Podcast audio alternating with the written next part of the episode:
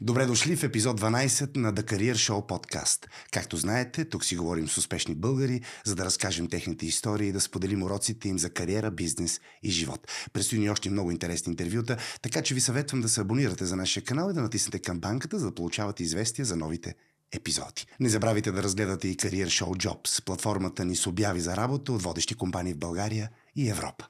А сега казвам добре дошъл на един много специален гост. Георги Тошев е човек с много призвания. Журналист, режисьор, продуцент, автор на биографични книги, но най-вече разказвач на истории и пътешественик.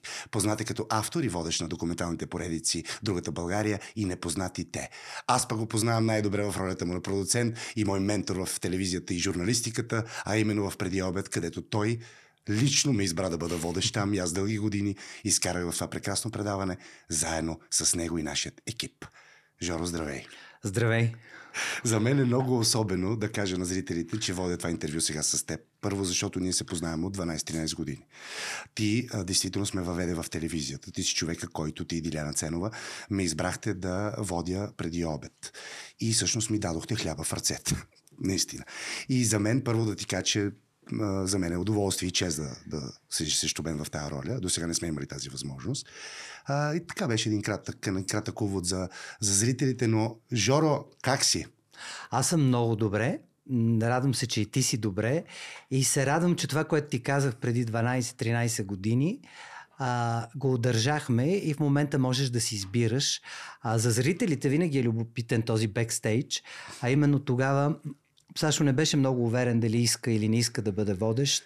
Обичаше си театъра, седеше си там с една малка заплата, играеше много, нямаше време за личен живот, но пък искаше да пробва нещо друго. И понеже много го искаха, в един момент много се оказаха, че го искат от Ивани Андрей, Преслави Трифонов, нас го убедих, че преди обед е едно място, в което той ще може да черпи от другите хора, истории, ако щеш, жестове, мимики, които да ти помагат твоята професия. И там ще бъде Сашо, а вечерите, в които отиваме да го гледаме в театър, ще бъде героя, който играе. И аз мисля, че това ти помогна. И ако направя връзка с подкаста, в който съм поканен, много е важно човек да си намери мястото, да се чувства комфортно на неговото място, за да знае кое е за него. Така че се чувствам добре, все още съм на моето място, да видим как ще продължи. Жоро, като говорим за твоето място, ти извършваш много неща, действително, много си идея, но нека да те върна малко по-назад в началото, така да се каже, на твоя живот.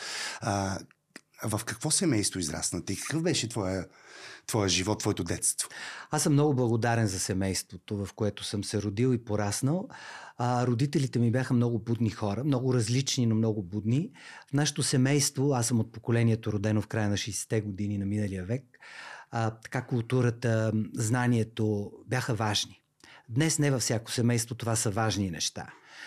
А, благодарен съм, защото те, е, без да искат моите родители, майка ми и баща ми, искаха аз и сестра ми да бъдем много заети. И днес като баща знам вече на 20 годишна дъщеря колко е важно е, нашите деца да бъдат заети с интересни за тях неща, защото това ги формира.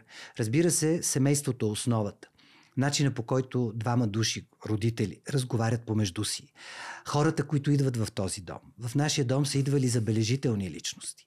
И някъде там а, като много малък в мен се събуди това любопитство към, към другите, към пътуването, към интересните хора, към странните хора. Това бяха хората на изкуството. Защото в нашия дом идваха много интересни Спомени хора. Спомени няколко имена? Ами в нашия дом за първи път видях диригента е, Емил Чакаров. В, в баща ми дружеше с е, съпруга на Невена Коканова. Е, прекрасен, прекрасен а, режисьор, светла му памет, Шарл Анджиев. А, срещал се с бащата, по-късно разбрах по снимки на а, а, Андрей Арнудов, с големия Васил Арнудов. Ходили са в Бирхалето. А, растяхме в руския клуб и в чешкия клуб, където спък виждах Невена Коканова, понякога виждахме Емил Димитров, Лили Иванова, големите писатели, Левчев. И всичко това те впечатлява и в един момент, когато вече пораснах, освен, че исках да спортувам много, Тогава исках се, и се занимавах с лека атлетика. Така ли? Се Това появи, не го да, интереса ми към... С стадион Славия се появи интереса ми към театъра. И в двореца на пионерите тогава, днешната семинария, се събирахме Мария Касимова Мласе, Явор Гърдев, Искра Ангелова, Йоско Шамли, светла му памет, Весето Тотева, светла и памет, а, Стефан Штерев, а, безкрайно талантливи и различни момичета и момчета, които искахме да направим живота ни по-интересен. Първо бях при Нина Светославова, най-първо бях в куклите, като много малък, но ме слагаха пред паравана, че бях дребен. При Рада Хаджиева, след това Нина Светославова и най-дълго при Ники Априлов, който е известен с това, че освен талантлив артист, режисьор, той е и детски педагог театрален.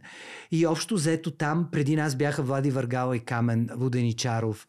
Много интересни хора се срещахме, но това ни помогна да създаваме един по-интересен свят изпълнявайки Валери Петров или Стефан Цанев, Анини приказки си спомням, или Джелсомино на Джани Родари, всичко това ни накара по един много особен начин да гледаме на света и тази по някой път много сива действителност около нас, социалистическа, на нас изглеждаше цветна и различна. А Невенка Калудова, Калудова и брати също. Тези, които споменавам, станаха артисти, то много добри артисти. Аз останах много добър зрител. Обаче това също е роля и то много добра роля и съм много доволен, че на време по-късно в академията разбрах къде ми е място. А да, защо се размина с, така да кажем, с тази ти страст да, да играеш, да бъдеш на сцена? Първо, защото не ме приеха веднага актьорско майсторство. Аз исках да бъда режисьор, но казаха, че пътя да станеш режисьор минава през актьорското майсторство. Тогава кандидатстваха по 3-4 хиляди човека на година. Да, не е като по наше време бяхме по 3-400. Да, то сега не и, знам колко. То за това и така играем ние. Но, да, така. но тогава си спомням, бях прият заедно с Ивайло Стоянов, известен като Марио Скуркински, да. Красин, светла му памет, Красин Йорданов, изключителен актьор, много рано си отиде, а, при Бони Лунгов кукли. Аз бях първа резерва, някой се отказа, пуп, пуп, после казарма и след казармата. И веднъж из коридорите ме среща професора Зарян, светла му памет и каза, бе, знаеш ли, аз не те взеха, ма ти отиваше казарма и така, ма, знаеш ли, всъщност, а, айде да пробваме, ела, аз ще го направя от куклите, той каза, че взима и Мариус, ще те взема, а пък Красин го взе Енчо Халачев. И аз отидох първите дни, много така казахме, нека да погледам, бях прият вече в Софийския университет и казахме, нека да погледам. И гледах. Обаче на сцената, като гледаш Мариус, като гледаш Койна, като гледаш Стефан Вълдов. И ти става неудобно. Гледаш, ами, то, толкова Стевка Янорова, толкова неудобно, че в един момент си казах... Плюс това спомням си, че Ели Сотирова караше Шекспир. И аз огромно напрежение с Фрима, па да го направиш реалистично и супер зле. Тогава беше много модерно, се говори за органик. И аз викам, аз съм най-неорганичен, защото всички се преправяха, а мен това ми идваше малко така. И м- прецених, много съм благодарен за този разговор с Коко Азарян. А, той ме покани в едно кафе, близо до академията, и аз му казах, че съм взел решение. Това е 90-те началото и театрите бяха празни. Никой не ходеше на театър, никой не знаеше какво се случва. Сигурно и това ми повлия. Но аз разбрах, че нямам и самочувствието, и характера да, да бъда непрекъснато избиран.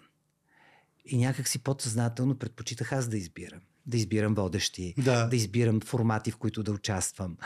А, тази ми неувереност обаче беше много полезна. И това съмнение, което до ден днешен го имам, защото съмняващия се човек много добре претегля качествата и недостатъците си. Аз много рано се научих да да мога да преценявам лимитите си, за да не се излагам. А как се научавам, че ето сега ни слушат и да. ни гледат много хора, които част от тях са в такава позиция, намират се в преломен момент, да кажем, в техния живот, не знаят какво решение да вземат, на къде да продължат, дали да работят за корпорация, дали да основат собствена идея бизнес, дали да сменят изобщо. Как, не знам, какъв съвет би могъл да дадеш на тия хора именно, които се намират в такава а, несигурна ситуация? За мен е най-основният съвет, който съм го дал и на дъщеря ми е, че с това, с което се занимаваш, трябва да изпитваш удоволствие. Ти не го правиш, защото моето поколение правеше много неща, какво ще кажат хората. Нали, въпреки, че моите родители не са били такива, но го имаше това. Какво ще кажат хората? Много важно е да разбереш, че не е страшно и не е срамно и не е неудобно, ако в един период много бързо изчерпаш това, което правиш. Ти се задържа доста в преди обед, а ти го беше поизчерпал на 10-та година, две години подари на мен и Деси на екипа от доброта. Приемам го така. Но сериозно, човек понякога много бързо изчерпва едно място. И много хора остават, защото имат семейство, защото парите са добри. Има едни външни обстоятелства. Не вярвам обаче. Външните обстоятелства са за да ни притискат. Обстоятелствата, които ни карат да взимаме решение, са вътрешната убеденост, че това, което правя, има смисъл първо за мен – и след това за другите. Защото ние не можем непрекъснато се оглеждаме в очите на другите. И да рубуваме. На... Аз преживях много рано, слава Богу, не слава Богу, но една катастрофа. Живях в Индия, в едния шрами и така нататък. За Живял да си в Индия? Да се възстановя, защото бях много напълнял след тази катастрофа. Не знаех тогава начините, които трябваше по естествен начин да се върна в... И тогава ми казаха, в Индия има едния шрами, там трябва да отидеш и така нататък. Благодарен съм за този съвет. Колко това, време изкара в Индия? Няколко месеца, в които тогава шрамите не бяха Балкан турист, бяха едни истински места, в които срещу малко пари, карма йога, ти работиш там наравно с другите, могат, можеш да живееш по-дълго. И съответно при начин на хранене, йога и други неща, да физически да се възстановиш. А, казвам всичко това, защото тогава разбрах, че завръщането към твоите потребности е много важно. Не казвам, че много често не съм правил неща, било защото съм бил финансово притиснат, особено когато имаш семейство, когато имаш дете, това са отговорности. Друг път ми се искал да пробвам нещо, което не съм много сигурен дали е моето, обаче любопитството те влече. И това също може да ти помогне. Да си леко авантюрист. Но в крайна сметка разбрах, че единствено нещата, които правя, по някой път те не са най-добре платените. Форматите, които и ти си участвал и аз, са формати, в които обаче ни дават спокойствието, че правим нещо, което нас ни удовлетворява. Защото до ден днешен никой не може да каже, че преди обед непознатите или другата България са, е, бе, ки са те, а, да не казвам думата. Защото много формати минават. Обаче до ден днешен, в моя случай ме срещат хора, които помнят другата България. Няма го повече от 15 години този формат. Така че, м- моят съвет е, не се страхувайте да спрете преди да бърнаунете. Да помислите дали само финансовият стимул е това, което може да ви носи удовлетворение. И когато разберете кое е, защото не, честно е, много мои приятели в Америка особено, работят неща, които не харесват, корпорат, но казват, аз работя една година, това са тези пари, с тези пари аз ще почивам 3 месеца, преди да взема решение дали ще направя стартъп, дали ще ида от по-малка компания при по-добри условия. Тоест, Тоест имат ясна цел. Пазара днес, трудовия пазар е много динамичен. И колкото и да си мислим, че в България той не е динамичен, напротив, той е динамичен. В България се търсят хора. Големия проблем в България е, че много хора не отговарят на критерия. Няма хора, както казват бизнесмените. И големият проблем днес е от една страна хора, които имат опит, обаче не се апгрейдват и не виждат, че времето върви. Аз до ден днешен, като казвам, ти много пътуваш, дори по някой път е упреки от мои началници. Аз нямам началници, но да кажем хора, то само пътува, какво прави? Даде, ма за 4 дена прави 10 материала, които друг човек може да направи 2. Тоест, опитът е нещо много важно, върху което аз стъпвам. Но аз непрекъснато искам да знам как го правят другите. И знаеш колко пъти и на вас съм казал, гледайте как го правят другите. Гледайте в YouTube, гледайте. Защото ние не можем да се ставим така, аз съм голям началник, правя много пари, от тук на след следващите 10 години аз съм си началник. Няма такова нещо. Аз съм днес това, обаче утре трябва да бъде нещо друго. И за да бъдеш в час, трябва да имаш вътрешната динамика. Но това е вътрешното ти любопитство и разбира се удовлетворение. Така че не работете нещо, което сте изчерпали и не започвайте друго, което не сте сигурен, че ви е достатъчно интересно. А как всъщност ти избра журналистиката? След като опита актьорско майсторство и стана ясно, че за сега нали, това няма да е. А след това успоредно с университета още, с Възкресия Вихарова. А, правиш и авангарден театър. Авангарден театър. Възкресия е голямата ми среща, защото тогава тя каза, не е важно дали ще станете артисти. Деси Минчева Ру беше там, много хора, които... Тя каза, не е важното, важното е, че ще получите, правейки театър, ще получите една култура, която ви е за цял живот. И Възкресия се оказа права. В Америка не случайно хора, които учат економика, имат занятия в големите университети. Драма. Бостън, драма и това.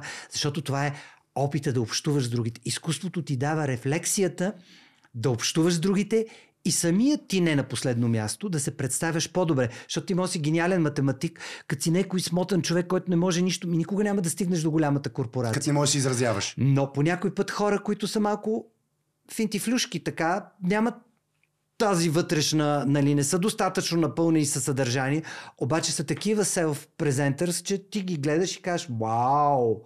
След това, разбира се, истината лъсва, но е късно, те вече са назначени. Та, малко при възкресие в Нов Български университет, тогава създадохме а, там театралния департамент с Арко Озунов, с Веско Мезеклиев, Георги Арнудов, композитора, Татьяна Соколова, хореографа първия випуск. И след това, естествено, е, беше едни времена. Баща ми, Милия, нищо, че беше външно търговец, началото на 10-те пазеше гараж на пенсионер на ЦУМ.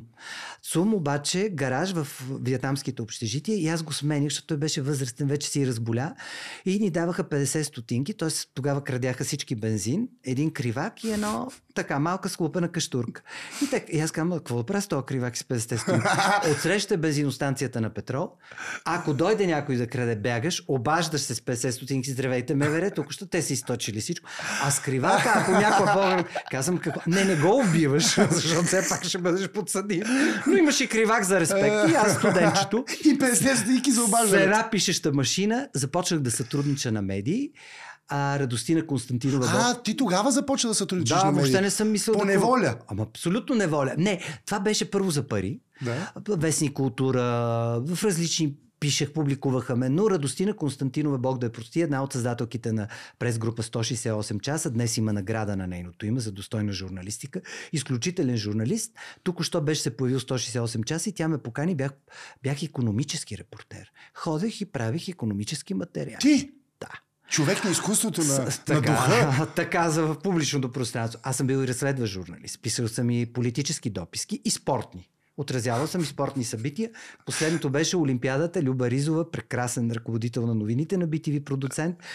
А, BTV няма правата на Олимпиадата, националната телевизия. Аз съм в Лондон, снимам за BBC, за майките на шампионите. И тя каза така или иначе, си ще платим един стендап пойнт, предава и закриването, поне да се включиме. И това е най-смешната история в живота. BTV няма достатъчно средства в този период, по принцип. И в един момент стендап пойнт е в някакво новострояно здание. А, там сме арабски екип ни обслужва и аз и румънски колега преди мен. там са бюджетите. Но това е едно балконче, височко. Мен ми става лошо след втория етаж, като погледна надолу. И в един момент ние се нагласяме, няма кю, няма нищо. С една слушалка си на телефона, в един момент тя може и да падне. Аз съм с костюмче до тук, отдолу почиска сигащи, така. Имам покана за закриването на Олимпиадата с Роби Уилямс, кралицата, няма. Георги Тошев предава за бити. Спортни новини. Медали, държави по медали и половината имена не мога ги кажа. И всичко в последния момент. Тервел Полев не идва, не мога по Вика, къде си, не мога да намеря, то блок. А ние сме в новия комплекс при Олимпийския стадион. При и най-драматичния момент аз съм нисичък, явно. И така не мога да мръднем камерата, защото техниката е супер допотопна. Това е най-ефтиното така. Никой Парите са по 10 по време на Олимпиада. Мгм. И аз на балкончето на новосторящата кооперация, те викат, ще дадем едно съндъч, качи се малко, А, да. за да се вижда по-хубаво стадион. Аз се качвам. А зад тебе пропаста. И само поглеждам и си казвам, поне ще, падна в между... ще попадна в международния видеообмен. Журналист предаваш, който пада и загива по време на известен Внезапно и за кратко, да. И целият този ужас, не знам как го изкарахме това нещо, но предавах, отразявах по медали, държави, компетентно. Тервел така и дойде след прякото включване. Но, но беше много забавно, така че жанрово съм покрил почти всичко в а, това сериозно. А, средата на 90-те години, когато си отидоха Стефан Савов, Петър Дертлиев, имена, които сигурно на младата аудитория не говорят, но това бяха истински парламентаристи, се огледах в Народното събрание и видях пустота. А тогава смея да кажа, че там имаше доста по-читави хора от това, което има в последните години. Ама пълна пустота. И казах, добре, те може да са с различни политически, както и нашия любим Стефан Данилов, да не споделяме неговите политически, но с тези хора може да се говори, защото това бяха личности. А днес ти виждаш едни строй се, преброй се, без значение от коя политическа сила, партийни човечета, които са толкова анонимни в своята безличност, че ти нямаш какво да разговаряш. И тогава ме покани Деси Пълнуска, Милен Марчев, съм благодарен, се създаде 24 часа. А, Валери Найденов, Венелина Гочева, Димитрана Александрова, хора, на които съм безкрайно мила Гишакова, страшно всички колеги, безкрайно благодарен, защото тези хора ме научиха, че можеш спокойно да се изразяваш в различни жанрове. И тогава бивши колеги от Вестни култура, Копринка Червенкова и други, които се смятат за елита на нацията, а, ме презряха, защото казаха, ти си семкаджия, ти обслужваш. Даде, ма в вас елитните си чаках 5 лева хонорар 7 месеца. А другите на елитните, освен че научих много неща за професията. Си плащаха и на време. Да, защото при Продев беше по-различно, но и тогава един ден много потиснат. Валери Найденов ме среща и ви какво се увисил нос? Викам и така и така моите колеги. Аз много ги харесвам. Киновева, Димитрова, да са живи, здрави. Прекрасни колеги, но някакси елита и дъното. Така се чувствах. Mm-hmm. И той казах, предай, а баща му е бил много голям журналист, Георги Найденов и това вестник култура, че е важно да си добър в жанра. И това ми канти всеки ага. път, когато някой иска да те уязви, защото ти примерно играеш комедия. Да, де, ма това е жанр. Ти можеш, ти си много добър, както разбирам от последната ти постановка в зад канал и в драмата. Тоест, ако човек е добър в жанра, първо човек трябва да дефинира какво е жанр. И сега преподавам на ни студенти в Софийския университет жанрово писане, защото това е много важно. Да познаваш жанра. Да, аз работя в таблоид. Само, че ако ти си добър, ти наистина ще си добър. И аз благодаря на всичките тези колеги. Те ми помогнаха да разбера какъв е този жанр, защото до тогава имахме работническо дело и вестни култура и вечерни новини.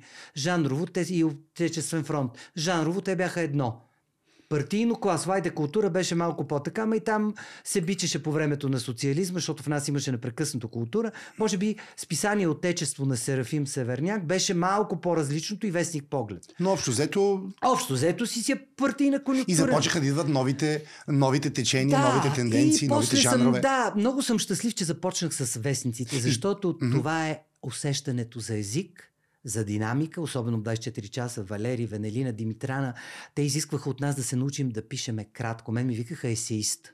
Какви са те есета, бе? Какви са те глупости за страница оживление, бе? Не мога да имаш изречение пет реда. И тази дисциплина, които те ми дадоха, защото аз другото го знаех. Знаех го в университета с прекрасните ми преподаватели, Софийския. Аз съм завършил българска филология. Знаех го м- през умните колеги в култура. Знаех го през Лик, Панчо Денев, списание Лик. Аз това го знаех. За мен беше предизвикателство другото, обаче ми беше интересно и не се срамувам да го кажа. Беше ми интересно и благодарение на, връщаме се на любопитството, аз се научих да се изразявам и по един друг начин.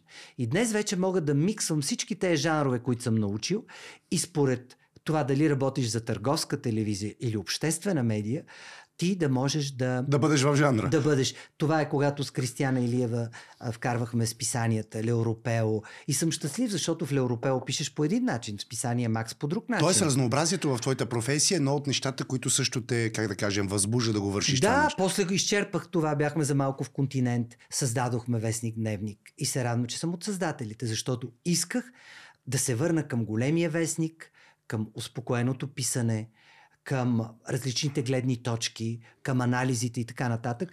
Тоест, всеки опит по пътя е много полезен. Понеже ти спомена, разказваш и нали, ни разказваш за твоите ментори в професията. Много от тях са си отишли от този свят, светла да. памет.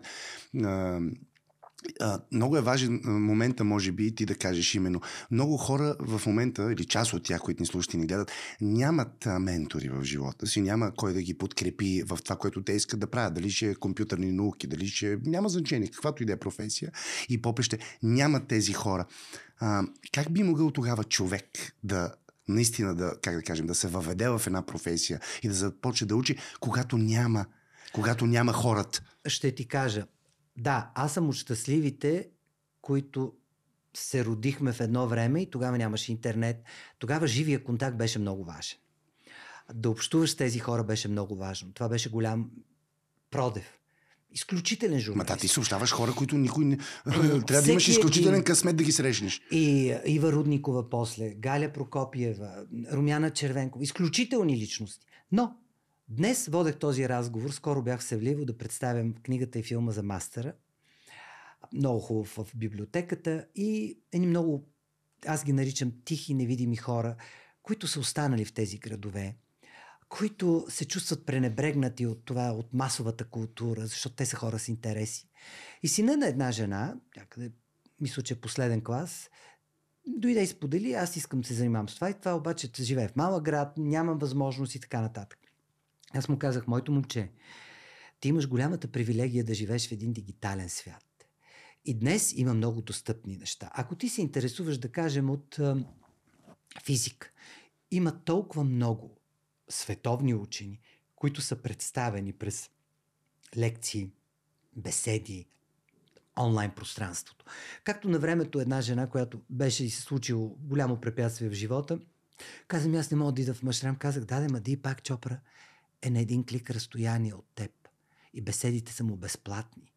Тоест, първата крачка днес е да формираш собствения си интерес и да направиш минимален ресърч, проучване в този безкрайен дигитален им опасен свят вече, заради фалшивите новини и глупостите, които бълват, но да намериш твой човек и да почнеш да го слушаш. Една от възможностите са подкастите. Толкова добри подкасти има по цял свят. Сега тук е въпросът вече да ползваш езици, което също може да се учи, дори не е въпрос на пари, онлайн, безплатно. Но трябва да си организираш сам срещите. И преди, и сега, а вярвам и за бъдеще – всеки сам от нас организира срещите си. Защото ако си роден здрав, всичко е въпрос на среда и на срещи. Тоест, младите, така да кажем, не биха могли да имат извинения, че нямат възможност не. да научат не. нещо, при положение, че света им е пред очите. Да, и За разлика той... пък от вашето време, когато... Той е достъпен. Плюс това има и нещо друго, Сашо. Сега ти можеш да си спестиш едни пари, да се запишеш на един курс и да отидеш в Германия някъде. Да, ще спиш в Airbnb или ще спиш в някакъв хостел.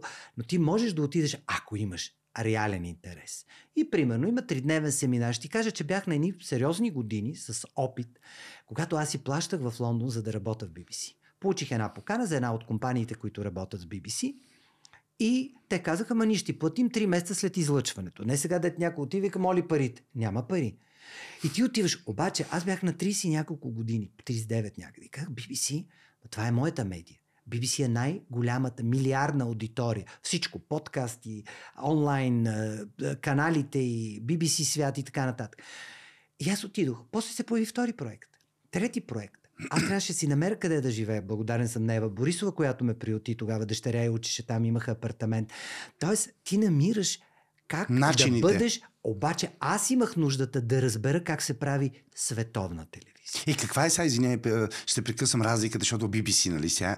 А, така... Нека да не питаме за разликите. Тоест да не питаме. Не. В а, а, работата тук и работата да, там. Разликите са огромни, Основни некви, обективни и така нататък. Има нещо обаче, което то не е свързано с разликите, свързано е с опит.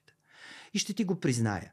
В критерия ми професионален и стандартите, дори в преди обед, ти си бил 12 години част от това предаване, аз успях да адаптирам до голяма част неща, които съм научил в BBC.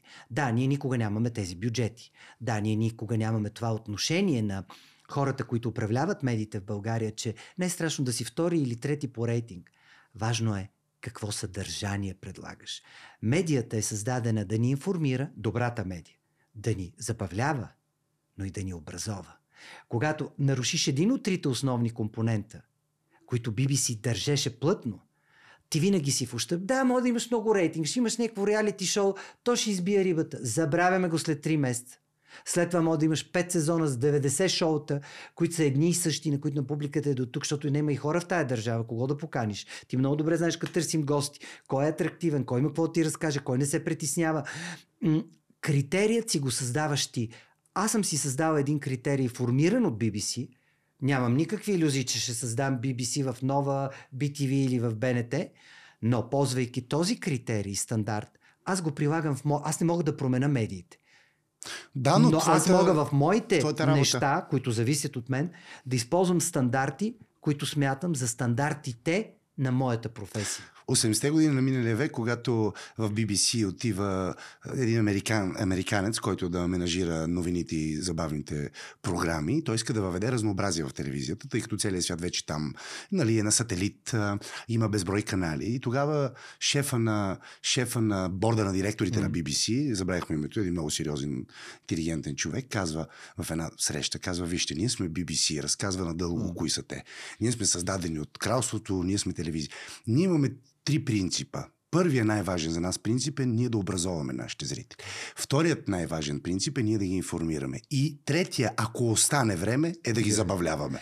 Така че, нали, сега много Тук има нещо много важно. Ти си много правилен в цитата и ти благодаря, че го използваш. А BBC е обществена медия. Ето защо аз не мога да вкарам, дори да съм директор на голяма частна телевизия, критерия. Нали, аз би трябвало, ако гледаме британския пазар, да вкарам критерия на ITV, което пък е най-голямата търговска телевизия в но аз съм бил и в ITV на едно обучение и трябва да кажа, че а, въобще в определени държави, Франция, Германия, а, Великобритания, критерият за единственото нещо, което има значение е съдържанието. Ти да генерираш качествено съдържание. Дали ще е в новини, дали ще е в развлекателния сегмент, дали ще е в нещо друго, в документалистиката. По някой път нашия стремеж да сме първи, най-гледани, най- се подменя от критерия съдържание. Ти създал ли си днес качествено съдържание? Сега в момента го създавам. Което е, надяваме се, което е, а, а, което е много важно. Но то е важно да забравим медиите. Ние с тебе да. сме малко изкушени. Извинявайте, ние малко Съдържанието, в... което всеки създава в своята работа, ако си IT специалист, ти генерираш съдържание. Независимо дали си техническо лице или ти трябва да имаш стандарти, които ако не покриеш, ти не можеш да бъдеш тая професия. Скоро се шегувах с едни приятели за парламента в България, той се е досва и така нататък. Докато в българския парламент са хора, большинството, има изключения, слава Богу, и познавам такива, които на свободния пазар не могат да си намерят с тяхното можене работа и гледат на парламента като на единствено място за изкарване на пари, какво искаме в тая държава? Значи там трябва да са хора, които са първи в това, което правят. Ако си лекар сърдечно-съдов, трябва да си професор Иво Петров. Ако си... А, ясно е, че те хора няма да се занимават, защото те имат много по-сериозни неща, но говоря за критерия. Кой е там? Кои хора са там? Да? Защо ние сме узурпирани от анонимни? Ние вече не знаем кои са те хора. Защото те никога преди, никога по време, убеден съм и след това, освен ако не ги опандизат и не ги четеме тук-там, те не, не са ясни с какво. Те, са, те стават известни с скандали, те не стават известни с този е а, физик, този е страхотен професор, този е доцент, економист, някакъв... економист, някакви големи хора или страхотен юрист. Там са едни хора, които да, те имат професии. Има в България, като разбрах, че медицина може да си купиш два-три изпита, което ме потресе, защото гледам дъщеря ми учи за неврохирург. Ма можеш да си купиш ли България? Да, което е на такъв критерий е във Франция подложен студента по медицина, че ако ти отпаднеш, ти никога не можеш да учиш медицина. Повече. Можеш да бъдеш здравен менеджер, там има някакви подразделения. Но ти не можеш да учиш за ако не вървиш по този път, който е предначертан. Понеже два пъти кажеш дъщеря ти, да ми кажеш две думи за нея. Аз имах удоволствие да се запозная с нея. Бе, не я познавам. Да. Бегло веднъж ти ни запозна на оборище. А, тя беше си дошла от а, Париж, а, тук в България, за вакансия, да. най-вероятно. Тя сега учи в Сорбоната, разбирам. Да. Не, неврохирургия. Сега е общия медицинския, но нейната мечта е да стане неврохирург. Но чакай сега, това е Сорбоната, такава специалност да избереш. Това дете на, кого, на кого се е метнало? Може би на майка си. на мен е приличено се метнала на майка си. Не, виж, а, Ана е дете, което има интереси, което ме прави спокоен. Никога не съм ми казал, на времето и казвах, ако бъдеш фризи... искаш да си фризьорка, бъди. Щото ще си удовлетворена, ще печелиш много пари, защото ще си най-добрата и при теб ще идват най-известните. А, ти ще си правиш тях каквото искаш, цените ще бъдат. Ти ще си удовлетворена, ти правиш нещо с любов. За какво да си, имам такива съученици, страхотни български учени, работят бан от е, руската гимназия, броят стотинките. Живеят, няма да казвам къде. А всеки път ми се къса, това са най-умните. Аз до тях съм пълен глупак в училище. Преписвал съм от тях. Обаче тези хора, които обичат науката, но науката в България не обича учените си, а, останаха, да, признати са в съсловието си. Но тези хора са обидно заплатени за това, което са и тяхното страдание дори не е за парите, а е за това, че те не могат да правят жива наука, реална наука тук и сега, а те имат потенциал, искат да го правят. Но Ходят по семинари, ги... такова, по командировки и всеки път цъкат. Да, системата ги е убила. Затова, като говорим за децата и за младите, пак се връщам в това. Много е важно да имаш интерес, когато фор... си наясно кой е твоят интерес. Следвай го. Ама как Ана избра Не знам. а, избра да учи нещо Все такова. едно Кати да ти каже, тати утре ще стана космическа космонавтка Еми или да, физик. да, ама защото е много различно от това, което а, а, ето аз, например, Майка правя... е лекар, макар и нищо общо с неврохирургията. А, като малка, разбира се, всяко дете, театър, песни, танци, пиано, купи нейната кръсница, а, ходеше на м, Будно дете, но медицината се появи по един много такъв... Мене дори не медицината ме очуди. Мен ме очуди, дори съм се медя, викам тази пластична хирургия, поне ще имаме пари, ще правиш някакви хора. Сега е модерно, да. Ние с майка ти, като се сдухаме, тук ще ни дигнеш малко, няма ще ми стриеш белека от катастрофата, ще ми присъдиш коса. И тя вика, тати, те всички са коремни и пластични. Най-малко в света, виж какво е значи младото дете, най-малко в света са неврохирурзите. Още по-малко те са жени. Тоест има голямо а, искане и търсене на тези хора. И то е така. То е така. Ма Тя, тя ми даде колко стат- умно Тя каза предвижда. това. Но плюс това тя има интерес. Сега вече втора година обикаля клиники, вижда педиатрия, така нататък. Интересно е. Виж, може да се промени. Това е 5-6 години и ти учиш общата специалност и след това започва. Това е 8 години образование. Разбира се. Започваш да учиш а, специалност а, и да си промени желанието. Знаеш ли, ако тя в момента е много запалена и най-добрата и приятелка, м- това е вълнува, аз съм спокоен. Ето тук е важно да те попитам и за нашата, а, за нашата аудитория. Има част от хората, разбира се, младите хора, в които семейства, техните родители, а, поради техните амбиции, поради страхове, това са сложни процеси, знаеш, а, някакси проектират върху децата си определени желания, определени мечти и ги натискат в тези посоки. Катастрофа. Имам приятели с възможности, Мгм. които профукаха по два апартамента в центъра на София да образоват децата си това, което те мислят. Тъжното е не, че децата се връщат, напротив, много е хубаво, че си идват в България тези деца. Но тези деца нито ще продължат бизнеса на родителите, нито ще са взели поне малко от образованието, което са получили, то е било платено и прескъпо платено, те идват тук и са още по-объркани. Защото те са видели стандарти на образование, на живеене, на всичко в един друг свят. Идват си тук, допускам, не допускам, родителите имат възможности, но ти се чувстваш ничий. Защото ти не можеш да адаптираш, дори да не си бил най-силният ученик, студент, това, което си попил там и да го вкараш в бизнеса на баща ти, да почнеш да работиш за бизнеса на баща ти или Просто на майка защото не го искаш това нещо. Липсата на интереси и липсата, когато децата трябва да им дадеш пространство да се намерят в една много важна възраст. И това обикновено е в последните класове на Гимназията. Да, на гимназията. Там някъде, гледам и моя племенник и моята племеница, имаше колебание. Колебанието не е да му кажеш, ще станеш юрист или ще станеш историк. Или да, и майка ми искаше да съм историк, майка ми е историчка. Баща ми искаше да съм юрист. В нашата фамилия има много добри юристи. Не станах, но никой не ме натиска. Това ще я питам. Твоите родители не са... Те дадоха на мен и на сестра ми свободата да се намерим, защото съзнателно или не са усещали, че всеки натиск върху нас а, би изиграл. Първо, най-лесното, което казвам на родителите. Не може да кажеш, Сашо, направи това, защото утре, ако не ти се получи, първия, който ще обвини, ще бъде твой родител.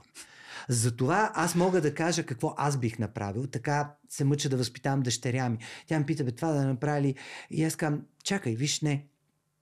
Аз бих поступил така, но аз съм на 50 години. Ти си на 20. Нали? Дай малко да, да видим и този диапазон, дали нещо видим не се е променило. Да. И, и тя ми е благодарила тогава, когато в а, моят споделен опит, защото ние можем да възпитаваме другите чрез личния си опит. А не аз да говоря кой какво казал, какво съм прочел. Не, не, аз когато става въпрос за твое решение, аз мога да ти кажа, Сашо, аз съм направил в подобна ситуация това и това. Почувствах това, това ми се получи, това не. Но аз да ти говоря генерално какво трябва да направиш, кой им има това самочувствие? Освен лош политик, да ни обясня, да ни учи как да живее. И Доналд Тръмп. Той не е от добрите политици, поне за мен. Да, така е. Добре, това е интересно за децата, действително, защото хора са в такава позиция и родителите, като че ли някои от тях, разбира се, не могат да проникнат. Формулирам ти го. Аз, от моят Мгм. опит, събуди интерес на време в детето ти, дай му поле за изява, поощри го, кажи му, че може нещо да прави добре, След това, когато порасне в последните класове, му дай пространство да се намери. След това няма да изискваш от него. Ти си направил трите стъпки. Тези три стъпки от мой скромен опит, аз имам едно дете, са довели до този резултат, който мен ме удовлетворява. Да, детето учи в Сорбоната. Да, и не плащам за това прескъпи пари, защото тя е стипендиант. Тоест, резултатите, които прави, дори никога не съм се интересувал, са резултати, които явно покриват някакъв критерий, да може държавата да ни намали едни големи такси. Добре, за пътешествията сега. Ти си човек пътешественик. Да. Вече 200 държави минали не ги броя от 10 години. Ако още ама, са, попит... ама според мен са около 200. Не мога, мога да, да ти кажа къде не съм бил. Моя скъп приятел и твой, да, Жоро е Милков. Да го Жоро Милков а, а, ме води със сигурност. Е, б, отиде с Умон Паси в Северна Корея. Мен не ме пуснах. От Южна Корея, където ти сподели пък, че ще заведеш Кати. Искам да заведеш там. Да, да, в Южна Корея е велика държава. Да. Велика държава. Всичко е велико там. И поп културата, и традицията, и храната, и всичко е. Направихме опит, но при мен не сработи. Примерно Антарктида, където пък Жоро не е бил, сработи от втори опит. Благодарение на професор Пимпирев успях да бъда месец и нещо на българската база и съм много щастлив. Ама Жоро, изумително е как ти пътуваш действително, ти денонощно пътуваш. Значи аз познавам Жоро Тошев от вече 13 години. Този човек не спира да пътува, уважаеми зрители. Айде, че времето минава, заминавам за Дубай. Сега тръгваш ли? Global Citizen след някакви часове. А, добре, добре. А, къде ти беше първото пътешествие? Помниш ли го? Първото беше с влак, беше по соц време, благодарен съм на родителите ми, с влак до Прага, където моята леля Мария работеше и баба, майка, сестра ми и аз, влака, който се натоварва на Централна гара, тук, тук, тук, сменят се вагоните, мисля, че Белград, а, спален вагон, или кошет, май кошет, защото по-ефтиничко, спалния вагон беше лукс. А, да, и ние по време на соца сме обикаляли соцлагера. А, първото ми извън, а, това мисля, че беше Франция. 90 години държава вече. с автобус Чавдар, студентина, Нуша, Колю Петков да е жив и здрав. Пътувахме за фестивал. Люси стане прекрасно беше до, до Франция. Никой не може да си представи, аз като чувам хора, които са евроскептици, затворена Европа, за нас, българите, опашки пред посолства 50 долара, които имаш право да излезеш. Сега хората, много са ми интересни те, дето плюят по Европа, плюят по Шенген, където дай Боже да влезем, плюят по свободното пътуване. Как те ще се представят да си останем ние по кочинките малки? С външни тук, кинефи? С това и да не можем да пътуваме, да не можем да сравняваме живота, защото живота ни е един, той е определен, за някой по-дълъг, за други по-кратък, за съжаление. И в този живот ти, а днес да пътуваш е най-голямата ценност за мен. Не да имаш коли, не да имаш скъпи часовници, глупости на търкалета. Да, ти винаги си казвал, че вещите са на второ място. Пътувайте хора. Ако ви видите този свят, вие ще се успокоите. И както казва мой приятел Георги Господинов, ние българите имаме необходимостта спешно да се успокоим. Да говорим спокойно, да общуваме спокойно, да приемаме загубите, различията спокойно а не то е а, тая енергия, която губим и да се сме, караме с съседа, да драскаме диви. по сградите. Диви сме, диви сме. А, и с клаксоните, ако мога да минем през някой, че някой се объркал добре. Побъркал се.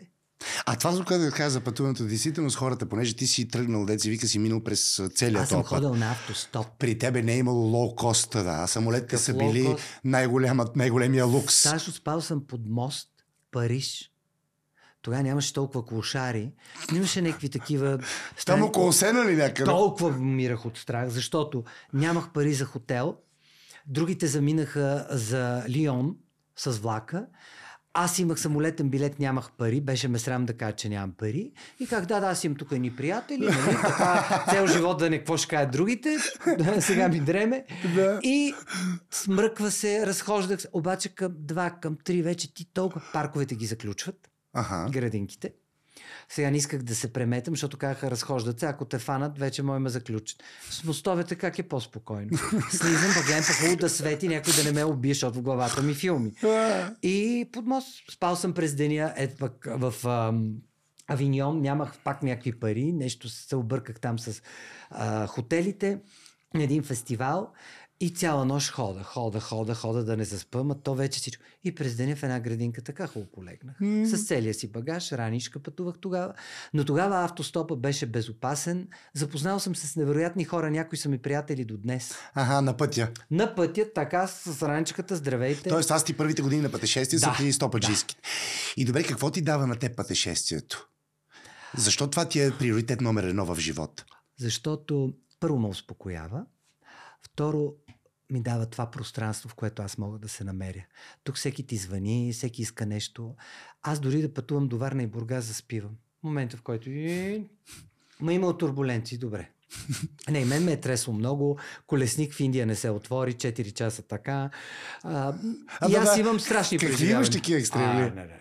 Това в Индия беше върха. Тръгваме ни аерофлот, най-здравите тогава. Белки, ма то се пътува посред нощ, за да тръгнеш. Така всички дремем. В един момент се въртиш така, викаме, ние какво това лете, дигам жит. Ние сме на същото. Вие, когато видите много любезна стюардеса, нищо не ви е наред.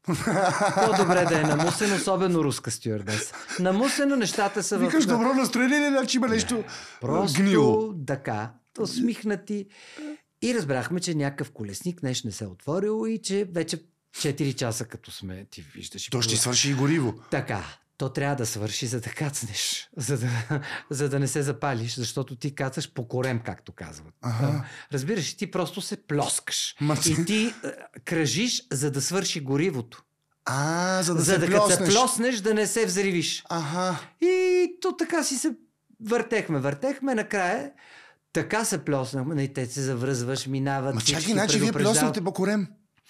Плеска се му. Това ние не сме плоснати по корем, но сме да, превързани, да, да. за да... Самолет имам предвид. И сме предупредени и зъбите да си държиме, да а, не си прехапем език. така, това е че... е страшно сигурно, да. ти го кажат. Но да ти кажа, самолет не ме е страх. С големите кораби. Аз съм пътувал с военен кораб. А, чилийски, прекрасни хора. Когато с... за Антарктида ли? Да. да. И а, там има, минава се прохода на Дрейк, където сте океана. Опасно.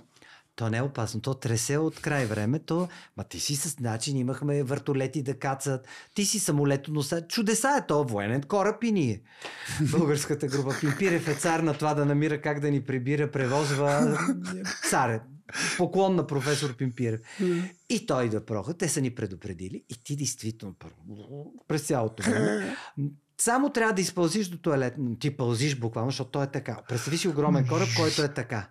Така, с тия въобще, огромни вълни там. Въобще никой не излиза на палба, не те пускат, но знаеш, всичко това са велики емоции. Велики емоции. Не съм ги броил държавите, сигурно са над 200. В някои така се случи живота, че си много често, като Франция.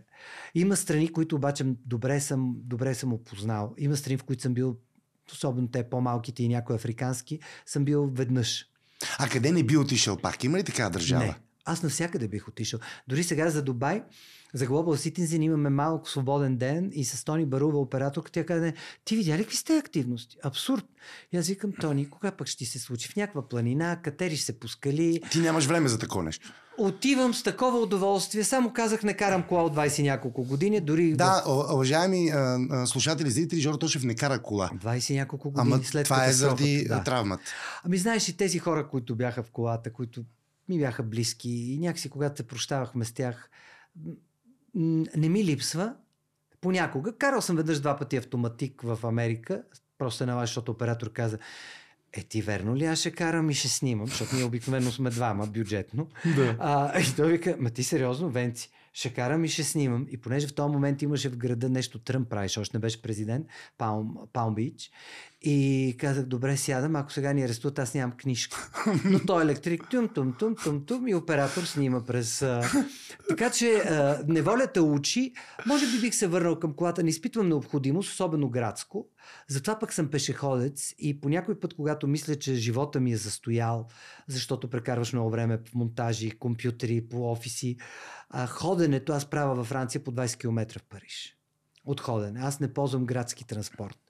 А, в София също имам тая привилегия да живея близо до работата и моето е Ходиш и пеша. пеша. Ами 12 км на ден, ако направя, съм Разкошно. абсолютно идеален. И ходиш и на спорт в добра форма си. Малко хода и на спорт, защото... 50 плюс, уважаеми зрители, да, вижте да, как. да, да, Държи да. положението. Нали не трябва така Да, сега да. направим? Имаш и бицепс да всичко. снимаме, да. Да. А, но а, важно е, виж, грижата всеки си я намира.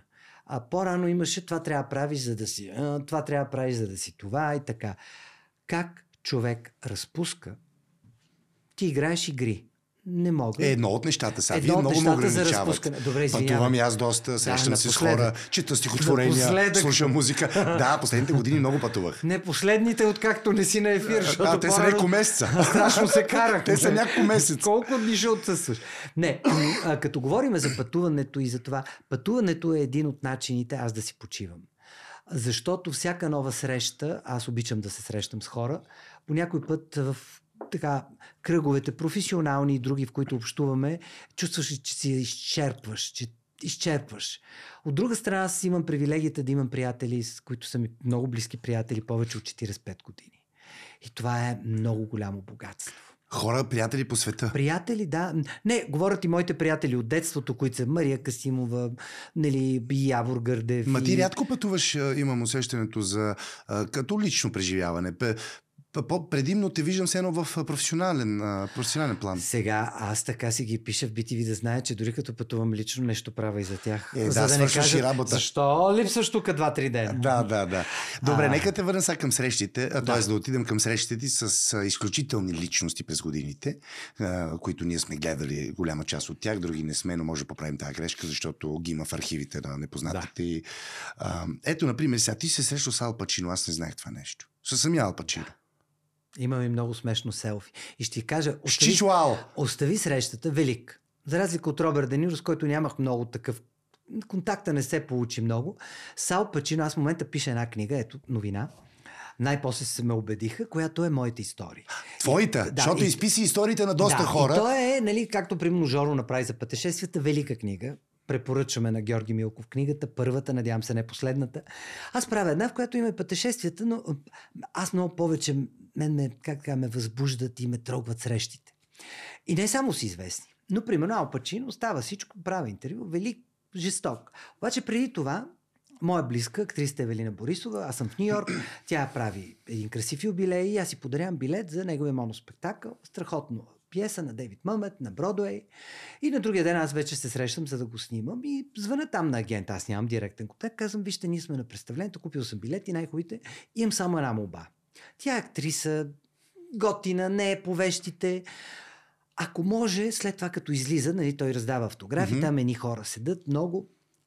Просто да й каже честит рожден ден. Той вика, окей, дай ми знак къде си ти. Дамата, нали сте само двама, така. Ал Пачино излиза, аз давам знак. Фаща Евелина Борисова и ка- казва Happy birthday, my colleague.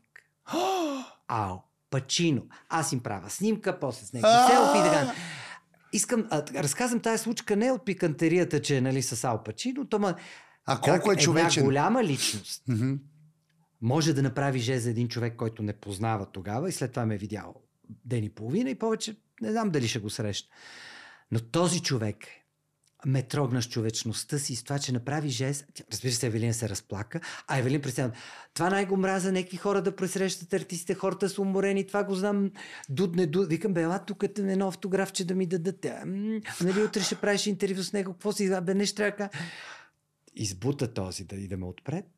Евелина умиращо от срам, с едно пълто, умрели от студ.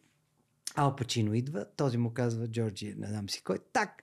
И другата история, съвсем пресна. Правя За- филм за моя, един от най-добрите ми приятели, които загубих тая година. Това е Христо Живков. Да, Бог да за. А, и отивам и снимам Мел Гибсън. Това предстои да го гледате на 31 декември. Мел Гибсън. Да. Този човек така говори за Христо. Този човек се разплака, когато говореше за Христо. И двамата. Така много беше емоционална тази среща. Виждаш го, той сега снима някакъв екшен на 67 години, бицепси работи. Бе, негови офис ни покани, продуцира, снима, играе. Бе, велик. И аз го питам, защото аз се притесних, нали, все пак голяма звезда, трябва да внимаваш кое как.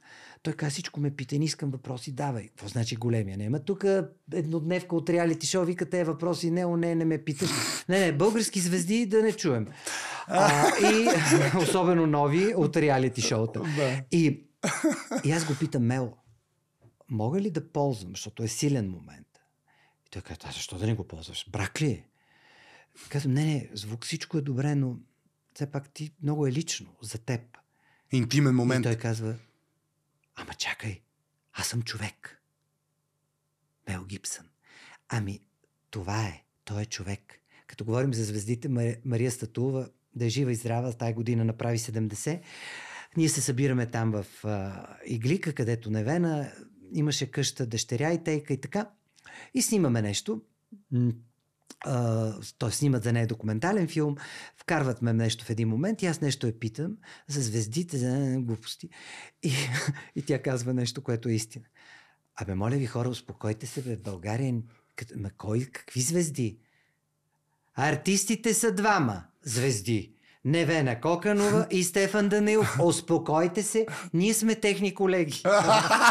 ние сме просто техни колеги. Колеги, това също е, е някакъв... Така е, така е сега. Какви звезди, ба, той не изиграл. За нашата една... действителност това е... Сега това ти, говори, ти се срещаш с хора, които са световни знаменитости и не защото просто са популярни хора, а защото вършат работа, която никой друг не може и да свърши. И ме питат, как става това?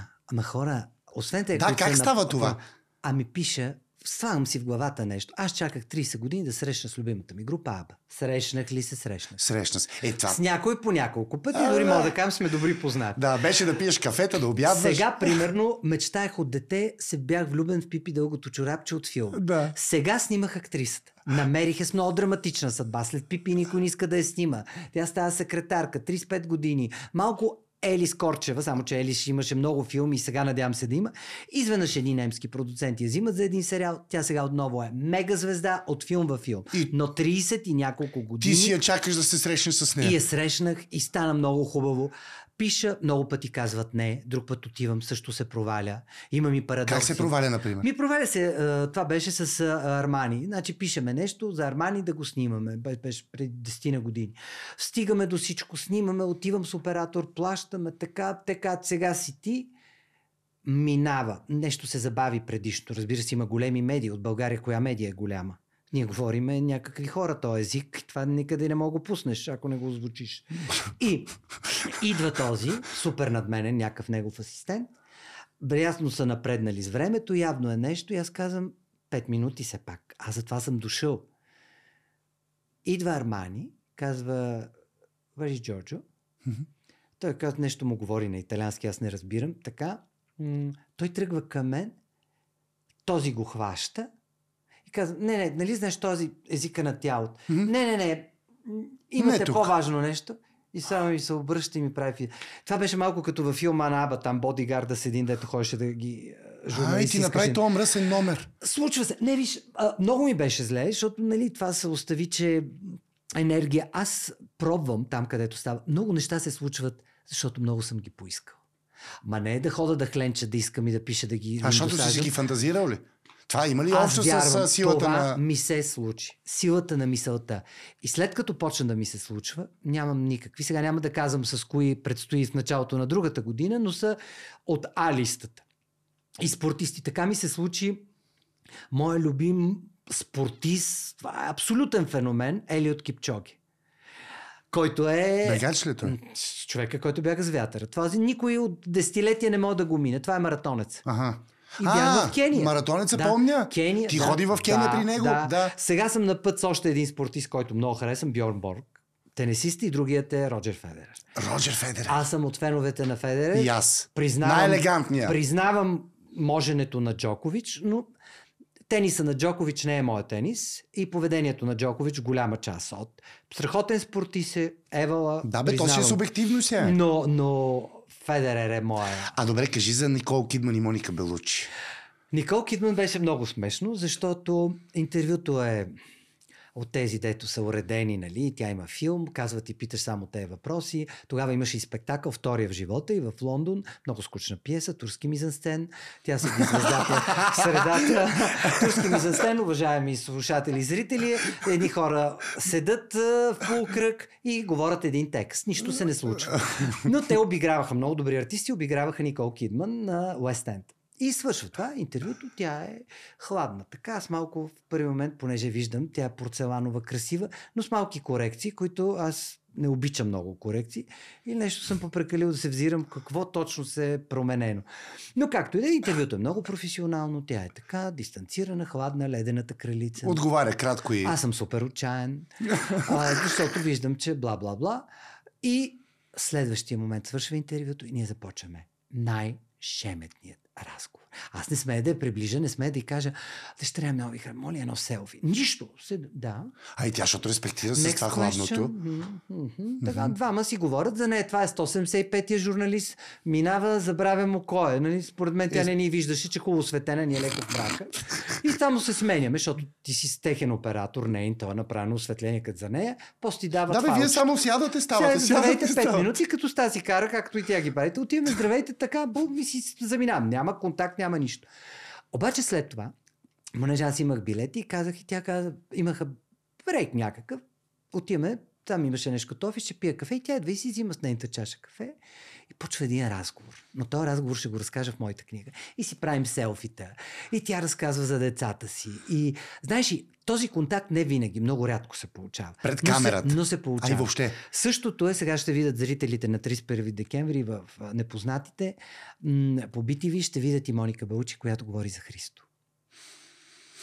А, Моника Белучи. Това са изключително. А страхотна ли? Е? Защото тя за нас е икона. Тя е с чернопол, с черни джинси, така жена с всичко. 50 плюс. Набор. Само като си метне косата, е толкова жена. Просто не можеш никакъв грим или поне такъв, дето не личи, никакви корекции. А като човек... Изключително топ. Комуникативна има, ли? Е? Знаеш, има една свенливост, което е много секси. Аз харесвам свенливи жени. Винаги съм се притеснявал, ако ако е много така. Има една свенливост, която е много секси. Не мога да преценя за малкото време, което сме общували, дали е наиграна, дали знае, че това е силата, но има едно обмятане на косата, има едно замислене, когато говори, което е, разбираш, паузите и са, ти искаш да не свършва, е така да седите в пауза. Имаш чувство, че дишаш с нея. Има такива хора. Има такива хора. Също не ми се получи интервюто с... Не, не, не стигнахме до интервю с а, Мерил Стрип. С Мерил Стрип. Има други неща, но аз харесвам Джулия Мур. Виж, да, като говорим за артисти, защо питат ме? Защо артисти защо по-старички? Ами първо ще ви кажа веднага. Защото някой трябва да има устойчива кариера, за да ми е интересно. Да има история. Ето, примерно, аз съм човек, който страшно се възхищава на... Защото едно издателство казва, бързо хвани Мария Бакалва, тя е на върха. Казвам, чакайте. Да, Мария има да снима сега още 17 филма, 10 те първа ще излизат. Това е чудо, което и се случи 3 години на това момиче да е жива и здрава. Но нека тя е на 25-6. Нека да стане на 45, за, за да, да разкажем да историята. Разказваме. Ти още си млад за биография. Е, да. Само майка ти, ти сега си я има. Да. Така, защо? Защото винаги са ми били интересни още от дете хората, които имат по-голям, по-дълъг житейски опит. А какво, как да кажем, какво научаваш от тия хора? Защото това, разбира се, са по-кратки срещи. Не е така човек да се опознае с, с някого, да се напие, да се вика, да се разходи някъде, той да му сподели. И с някой сме и пили, ма не сме се напивали. Е, така е. Но какво може, какво е, е това общото събирателно между тия всички световни хора в различните професии, не само актьори, да, да. и страхотни музиканти. Ти се срещаш с пианисти, с диригенти. Казвам с... ти веднага, да? от последните години. Ето една професионална тайна. Когато се върнах от Лондон България и реших, че тук ще работя, аз и обичам България, обичам български язик, на този език мисля по-добре, говоря го най-добре. Много е важно да имаш пак личен мотив. Няма човек, който да интервюрам и да не го питам поне два въпроса, които в момента мен ме мъчат. Питам каквото е задължително. Ако е филм, премиера, нали там дето пиар. Техническа информация. Но винаги имам един задължителен въпрос и ще направя филм, мога вече да го кажа. Кой си ти в момента? И само реакциите е кино. Защото има хора, които са... А, Никога не съм мислил за това. Друг, който казва, много интересен въпрос. Трети каза, а, не знам, не ми се занимава с как, как съм аз? Аз съм си аз. Да. Но някои дават много интересни отговори. И това е един от въпросите, които открих и които смятам за важен за всеки човек, за да направиш самия ти внезапно, не да мислиш сега кой съм аз в момента, четири дена мисля върху това и медитирам. Не. Кой съм аз в момента е моментната снимка на как се чувствам, къде съм, тук и сега. Много е важно човек да има здрава връзка с реалността и тези звезди, популярни или публични личности по света, с които съм общувал и които са тук и сега, mm-hmm. те продължават да вълнуват другите. Аз имам снимка в телефона си, почти папарашка, на Пол Маккартни, Кенсингтон Гарденс, с приятелката си, които вървяха пеша. Бени от Аба написал всичките песни на 70 няколко години, дойде с електричка, която сложи да зарежди, седнахме на дървена маса и отвори бирата така да пиеме бира, докато се подготвяме. Нормалността е нещото, което те прави включен в действителността. Момента, в който те свалят, доставят с коли, с не знам си какво, Хеликоптери. и живееш в някакъв измислен свят. Мадона, между другото, имаше хубава реч, като я гледахме с дъщеря ми в Берси в Париж, че годините на изолацията, на ковида, на нам си какво на успеха, се изолирали. Това беше прозвуча като индиректно извинение за това в какво се е превърнала Леки Борг, говорят и с а, такова, но има смелостта да говори за това, защото а като се изолираш, ти живееш балон. Този балон обаче може страхотно да ти попречи да бъдеш а, реално съществуваш герой в твоята сфера. И в твоето време. И в твоето време. И да живееш в един измислен свят, който да, имаш магизите, всичко ти върви, някакви хора се грижат около тебе за просперитет, но ти не си тук и сега. Ти живееш един измислен свят и голямата заблуда на много хора. И доста стерилен. Но българския бизнес, то затова е някой, примерно, загубил избори и то е очуден. Друг от на върха на бизнеса го опандизат и той е очуден. Хора, това означава, че вие сте скъсали връзката с реалността. И понеже говорим за кариерно развитие, пожелавам на всички, които ни гледат и слушат, да, да постигнат нещо без особени напани такива. Тоест да си амбициозен означава да си здравомислеш и последователен в полагането на усилия в сферата, която смяташ, че си необходим. Но твоето присъствие в една сфера, ти в театъра и в медиите, аз в медиите, е моята убеденост, че още нещо мога да дам там. Че там мога да бъда необходим. Аз не се натискам да съм в парламента или да съм а, да се занимавам с космическа... Въпреки, че ти имаш опит малко с политиката, бил си съветник на... На госпожа Москова, но това на беше госпожа друго. Москова. Да, там беше едно много, едно много хубаво общуване. Канен съм и за заместник министър, и за депутат, и за министър на културата. Отказал съм не защото не мога да се справя, а защото си струва да се хвърлиш това приключение, ако някой ти гарантира, че можеш да направиш нещо, а не да имитираш дейност. При един от разговорите ми за министър на културата, където се и подготвих, аз написах 10 точки, дори с юрист се консултирах. И хората, с които говорих, ми казаха, много да, ние много ти искаме, ама ние не искаме скандали, имаме други приоритети. Аз казах, да, де, ма моят приоритет е българската култура. Аз не мога да съм фигурант с хубав костюм. Аз искам нещо да направя. И смея да твърда, че в моята много малка дейност, на времето никой не искаше другата България. Другата България имаше рейтинг на обяд, тогава нямаше още обедни новини, по BTV, колкото правеше шоуто на Слави. А защо никой не го искаш? Ми защото сме, а, кой ще говори за иммигранти, дори сме правили про... опити националната телевизия, защото BTV дойде после. Беки стеговци, документалистики го. В силния си период, другата България правише рейтинга на прай тайм. И до ден днешен хората го помнят. Да, помня го. Което означава, че това е едно. Обаче нещото пътува, той се разхожда, защото никой не знаеше, че на ден правих по два филма. И ти се къде разговаше сме, фамилията Така, си, и сме двама човека или трима в най-добри. По колко часа на ден си работи? По, Бе, ти по работиш 20? по 20, с Шошо сме били, с толкова хора. Друго е важното. Това, което правиш, трябва да бъде нещо, в което да се разпишеш. И затова, когато дойдат някой ми тупа по главичката, тук искаме да е по-развлекателно, тук по-смешно, друго. Аз казвам, вижте, ако искате нещо друго, не съм аз човека. Предаване, което преди обед, давам пример с нещо, което е наше. Аз съм го измислил. Да, с други хора сме го правили. И Руми, и толкова много други хора, но Идеята за това предаване е моя. Предаването прилича на мен. Не ме харесвате. Не го гледайте. Има толкова много да избирате. Но не може ти това нещо да ти носи пари, говоря, и, и някакви неща, един. И ти така, тук това ще се го... Чакай, предаванията, спектаклите, в които участват конкретни хора, те приличат на тези хора. Еми да. Те не са други. Ти ако не харесваш, да кажем, спектакъл на Мариус Куркински, да, няма да ходиш Не да мога гледа. и да кажа, Мариус, защо не играеш като Камен Донев? Примерно. Да, бе, всеки Защото си това са два, индивидуалност. две различни индивидуалности, достатъчно силни, обичани и харесвани. Затова още нещо за хората с кариери.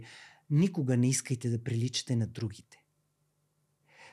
Възхищавайте се, имайте респект, учете се от другите, но не ги имитирайте. Защото днес има много имитатори във всички области. От политиката до економиката. Имитатори. Автентичното присъствие на един човек винаги бележи неговия професионален път. Ако ти си автентичен, ако ти се развиваш, ти винаги ще имаш успех. А и хората ще, е, как да кажем... Ще те запомнят. Ще те запомнят. Някои ще харесват, някои няма те харесват. Това Не ми отговори на въпроса обаче, Да. кое е общото между всички знаменитости. Е, Веднага ще ти кажа. Талантливите хора са съмняващи се хора. Талантливите хора и успелите са хора, които си дават сметка за цената, която плащат. За това, което им се случва в външната част. Успех, пари, популярност и така нататък. И тези, които обаче трайно успяват във времето, дори Аба, Да, бе, десетилетия. а, как и 40 години след последния албум записват албум и оглавяват всички класации, то е олдскул. Обаче го оглавяват. Е да не скъсваш връзката с реалността. И през всичките тези години не си казва, о боже, колко съм успял, направих 50 филма, имам спечелих толкова пари, си легна си почивам. Ти като човек, може не публично, да си се развивал. Да не си останал там, където си прекъснал с успех. И независимо, че ти нямаш успех, аба си продават за безцени, защото мисля, че никой никога няма да струва 80, да, иска да слуша тяхната музика 80-те години на Universal. Днес каталога им струва милиарди. Но всеки един от тях, солови проекти, мюзикали, грешка, проба, локални неща, малки театри, се е развивал, не е спрял. Така че по някой път успеха, който мога да ви изстреля, той е много хубав, защото ти дава. Ето, Невена Коканова ми казваше, много е важно, моето момче, успеха да дойде на време, както при теб. Закъснее ли? Човек не може да му се радва, се вкопчва в него. При Невена успеха идва на 20 и няколко, при Стефан на 27 с на всеки километър. Но този успех те задължава да работиш двойно повече, защото можеш и да го нямаш. Така че чувство за реалност обединява тези хора. А твоето чувство, понеже ти си самокритичен човек също и си доста чувствителен, а, ти си ме, през годините си ми разказал, си ме учил, нали, а, да не бъда така емоционален в определени моменти, така експанзивен, нали, да мисля малко повече какво приказвам, какво се случва, от, а, как да кажем, от, предпа, от предпазна гледна точка. Защото аз много съм страдал от това, аз съм го правил. Тук ние много си приличаме. И къде, например, какви път такива, как да кажем, фатални неща ти се случват? Не, виж, фатални неща не са ми се случвали, но За знаеш това, ли, че си изразявал себе си свободно става въпрос. Да, не са те разбирали. А най-страшното в днешното време са те интерпретирали.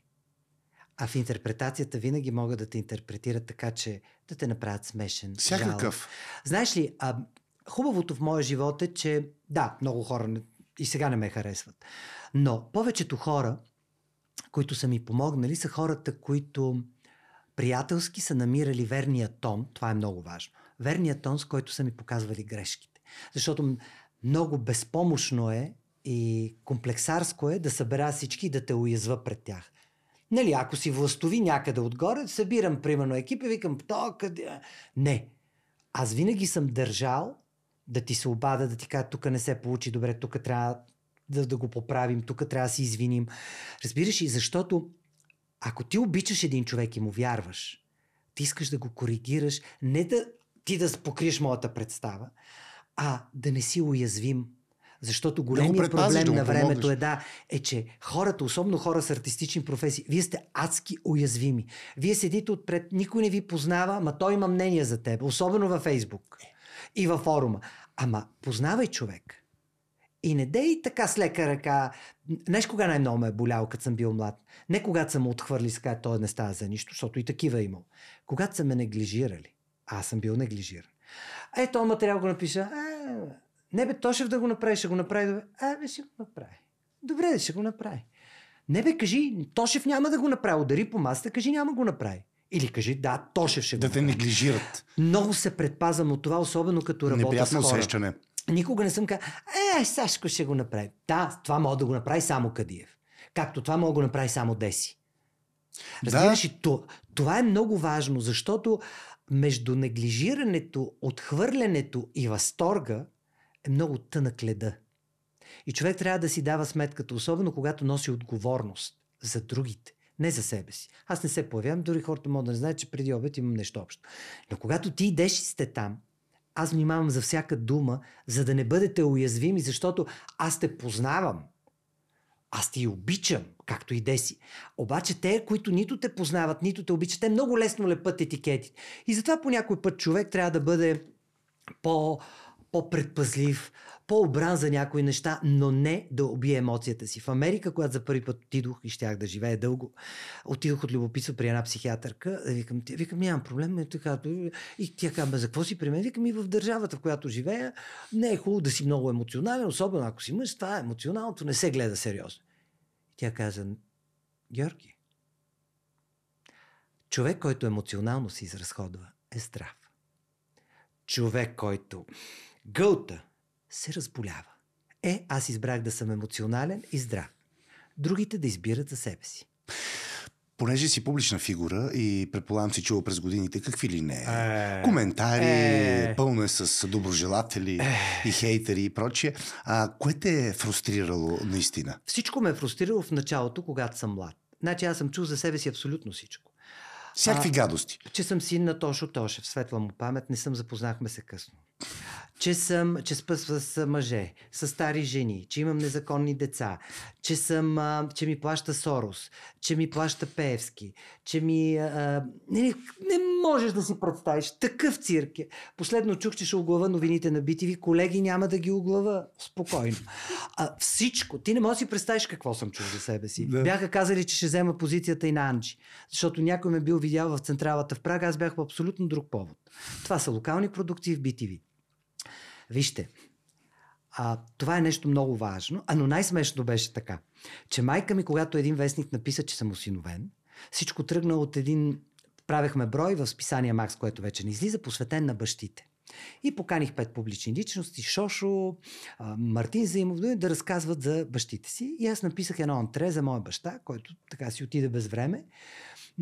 И за една история, като бях малък, защото съм късно дете, че една леля ми беше казала, че съм осиновен и аз го кам, избягах с влака, отидох до това, качих се в един вагон, нашите не знаеха къде сме, няма не, голяма трагедия. А, да, ти И баща ми като си отиваше, ми фана ръката и ми каза в болницата вече, като си отиваше, каза, нали знаеш, че си моето момче. И цялата тази история аз го пиша в един по-художествен стил, с снимка на баща ми. Някой чел доброчел, има много такива журналисти, решава, че аз съм осиновен наистина. И огромна статия, много добронамерена в този вестник за мен.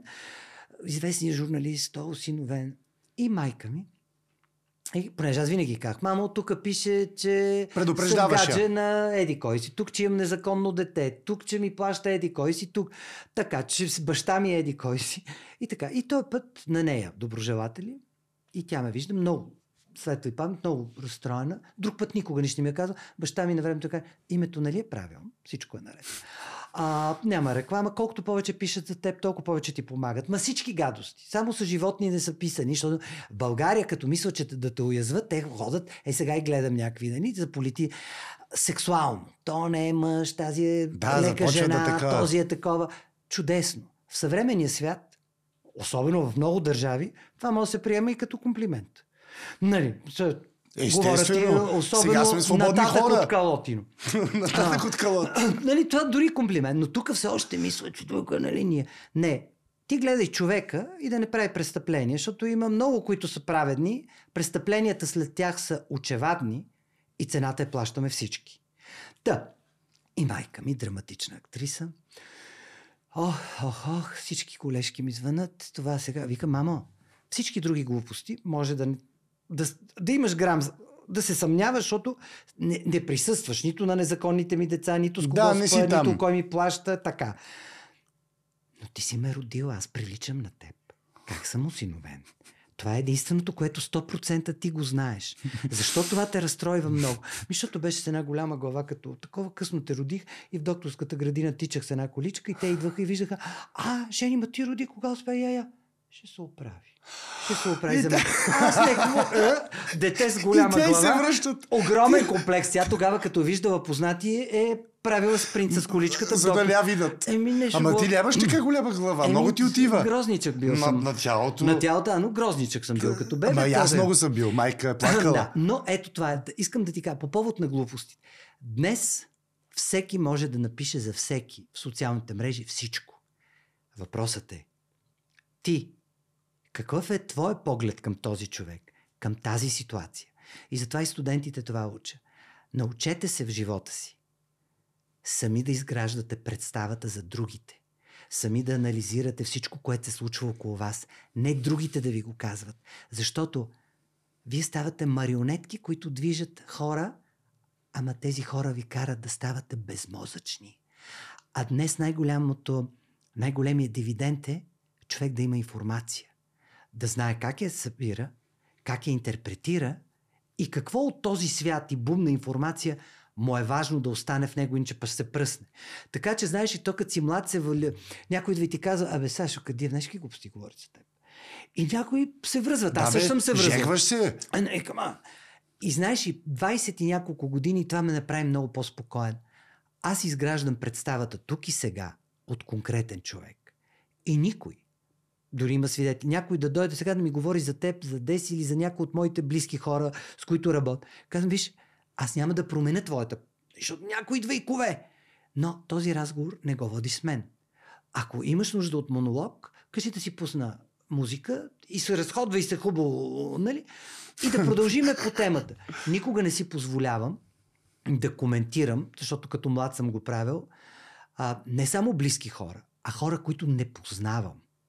Защото ми се е случило, аз говоря разпарлено емоционално в Checkpoint Charlie или някъде другаде в ресторант и аз не познавам. Някой чул, не дочул, име, написал, не написал. Аха, после го нали, да- интерпретира. И отиди да гледаш. Живеем в свят на интерпретации, на полуистини и на откровенни лъжи. Много лесно се манипулират глупавите хора. Не случайно тези, няма да ги споменавам, партии, партийки, които се наруиха, те работят с хората, които са така по-не, да не кажем по-необразованите хора. Те са някои от тях, не всички да не обощаваме, много лесно вярват на този или на онзи лидер. После му виждаме, че сметките му са в евро, той вика искам лев. Друг вика руснаците са най-добрите. Ма чака, има война. Найде да видим кои са най-добрите. Аз не казвам, че... е, Нали, има война. Винаги агресорът е този, който в една война е виновният тя да се случи. Особено в едно време, в което може да се преговаря. И за това казвам, че всеки може да каже всичко, да обобща, когато знаеш кой си, си неуязвим. На никой не държа, не дължа пари, не съм извършил престъпление. Всички други интерпретации да дойдат на масата. Много лесно може да се знае къде живея, с кого живея, как живея. Такива, знаеш, когато беше в един момент, аз поне детето ми, то вече пораснало и чете в някакъв, баба му дава, жълт вестник попада, че има незаконен брат в а, мое дете, което не съм поглеждал. Този драматичен уклон. Гледал съм само това Франция, момченцето в Лондон не. А ти момченце в Лондон имаш. Да. Ама в същото време с който срещна по улиците и който има желание И или няма желание, роди. си спа, който роди, пък и другите, които не могат да раждат и с тях спа. Искам да ти кажа, че това е много добър начин да провериш а, обществото докъде е стигнало.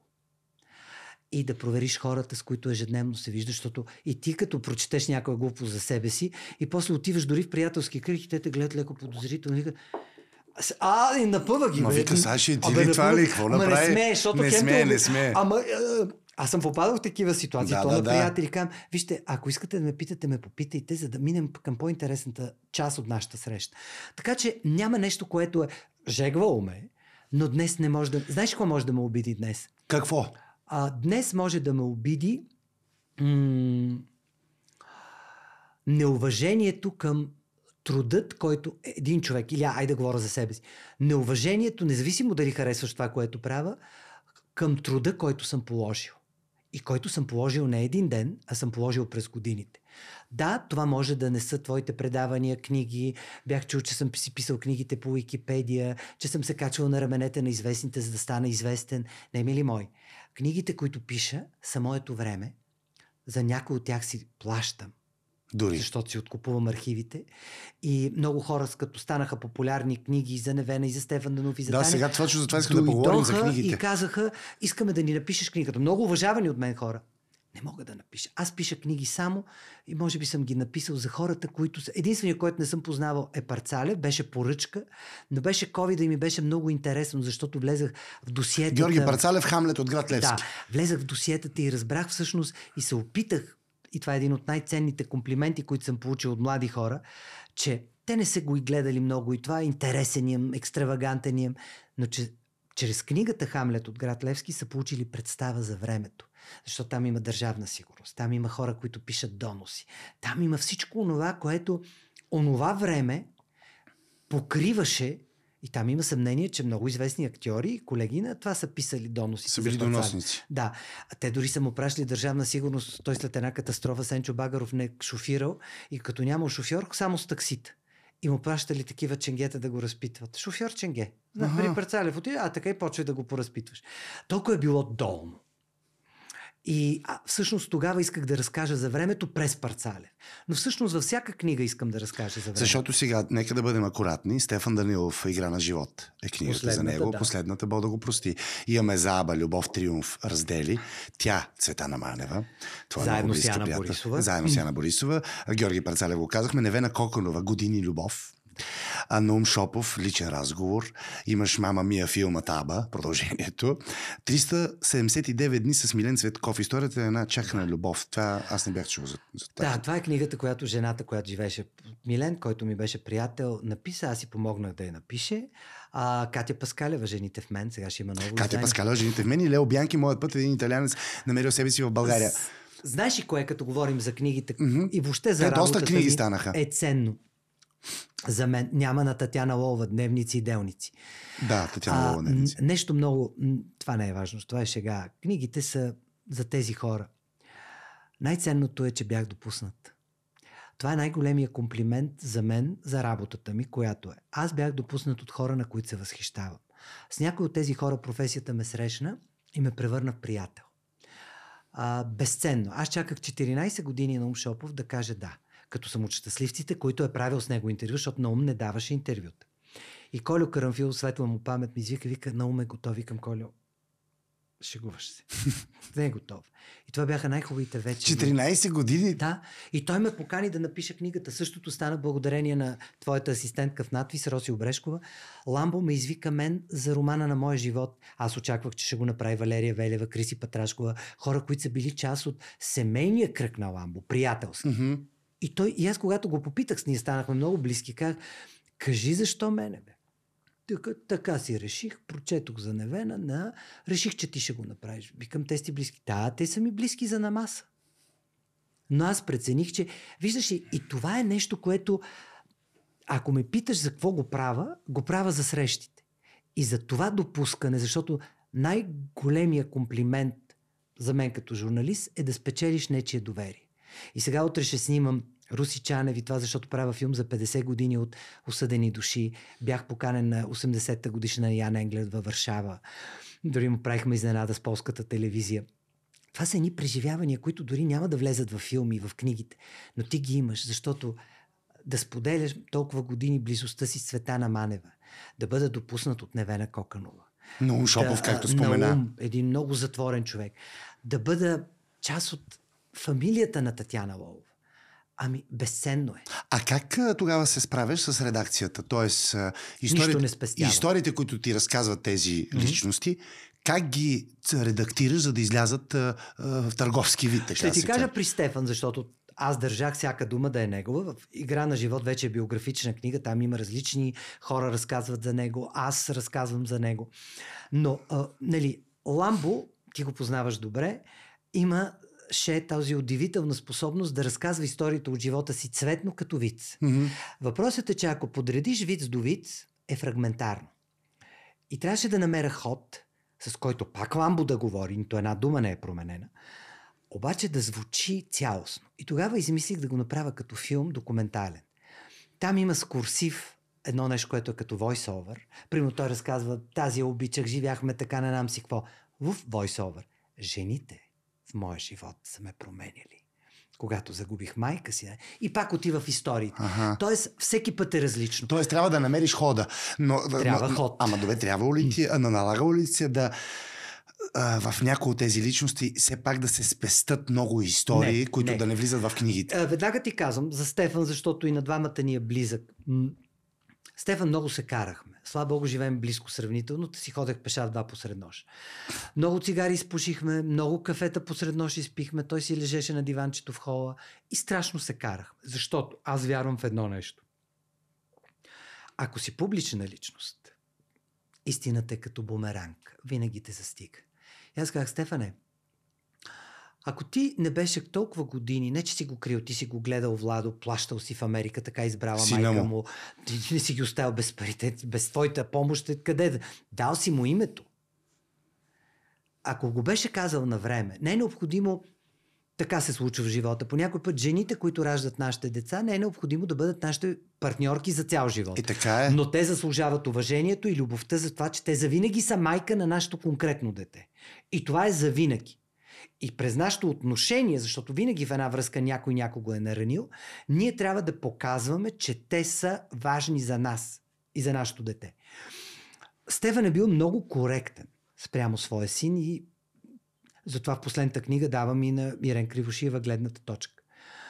Друг е въпросът кой как си фантазира в главата живота как да се случи. Но за истината като бумеранг. Но ако той беше казал това на време, нямаше да има Big Brother, нямаше да седи една снимка, нямаше синът му прекрасен Влади да се прави на маймуна и да го карат да заплюва баща му. Нямаше да се разболее Мария. Стефан щеше, ням, нямаше да се разболее, щеше да живее. Защото знаеш ли диагнозата на нашето общество? Пак е съм почувствал през Стефан. Кеворкян имаше тогава всяка неделя. Андрей и Иван бяха продуценти в Нова. Стефан си идва от Италия, скандал е чутовен, синът, плювки, глупости. Ужас. А, така. Помна, Стефан гледах. застава в това интервю и последните му думи към Кеворкян беше Кево, аз добър човек ли съм?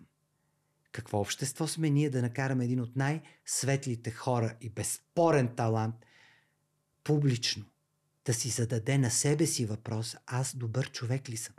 Да с толкова гадост да отнемеш на човек доверието в себе си, което би трябвало да е последно. Тогава аз реших, че ние сме болни. Медиите, обществото, всичко е болно. Mm-hmm. Защото ти го причиняваш на един човек. И много говорихме с Стефан, защото вика тук не искам да споменавам, но е джентълмен. Каза, жената след Мери, която най-много обича Ханя Пенчева. Ще кажа това, обади се да го прочетеш, тя да го одобри.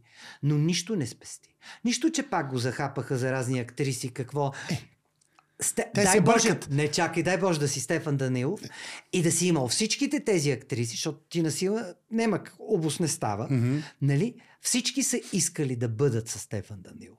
Заради харизмата, заради кариерата, заради... Ами, както казваше той, имам най-добрата банкетна култура. Всичко, което съм поискал като любов, като щастие, съм го получил. Еми, хора, и казах, Стефане, не се срамувай. Разкажи го.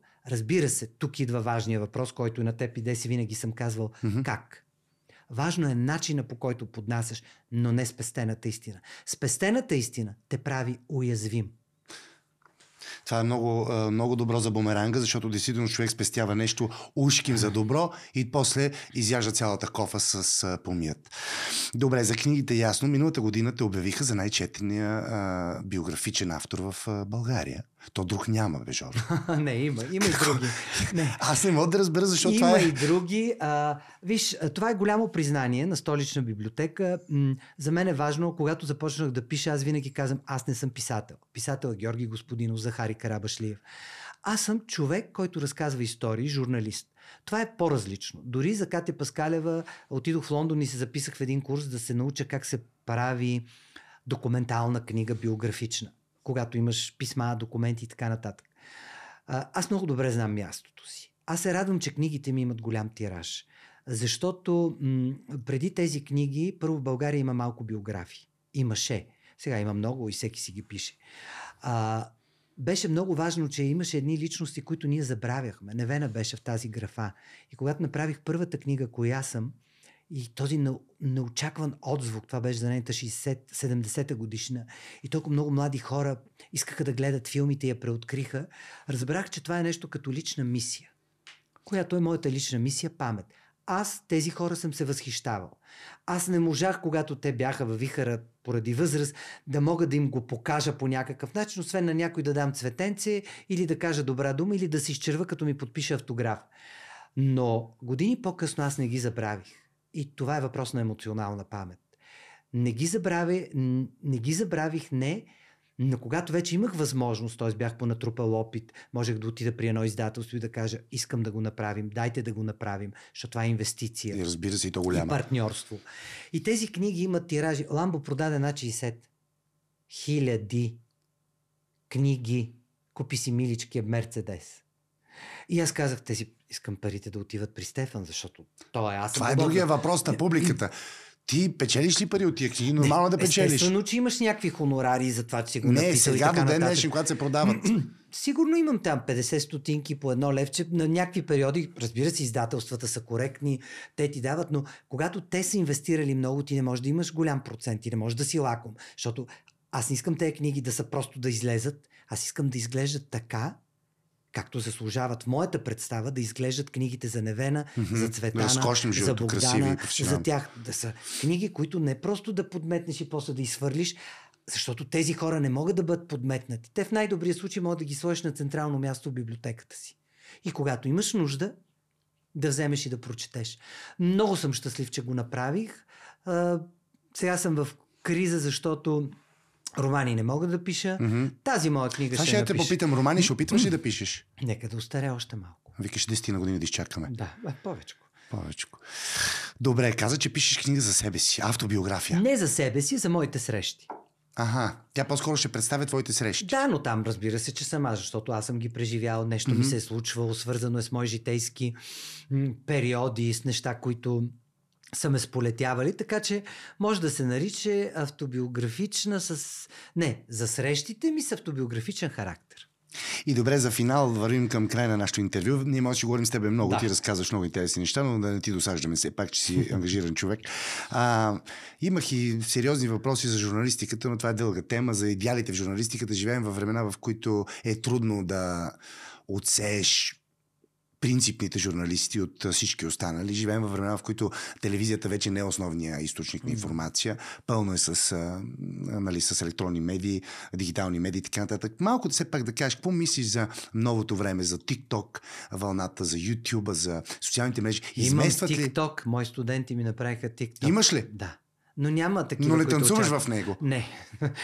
А, виж, а, преувеличена е смъртта на телевизията, както беше преувеличена и смъртта на вестниците в онзи мащаб, който го вещаеха. Разбира се, че пазара е друг. Mm-hmm.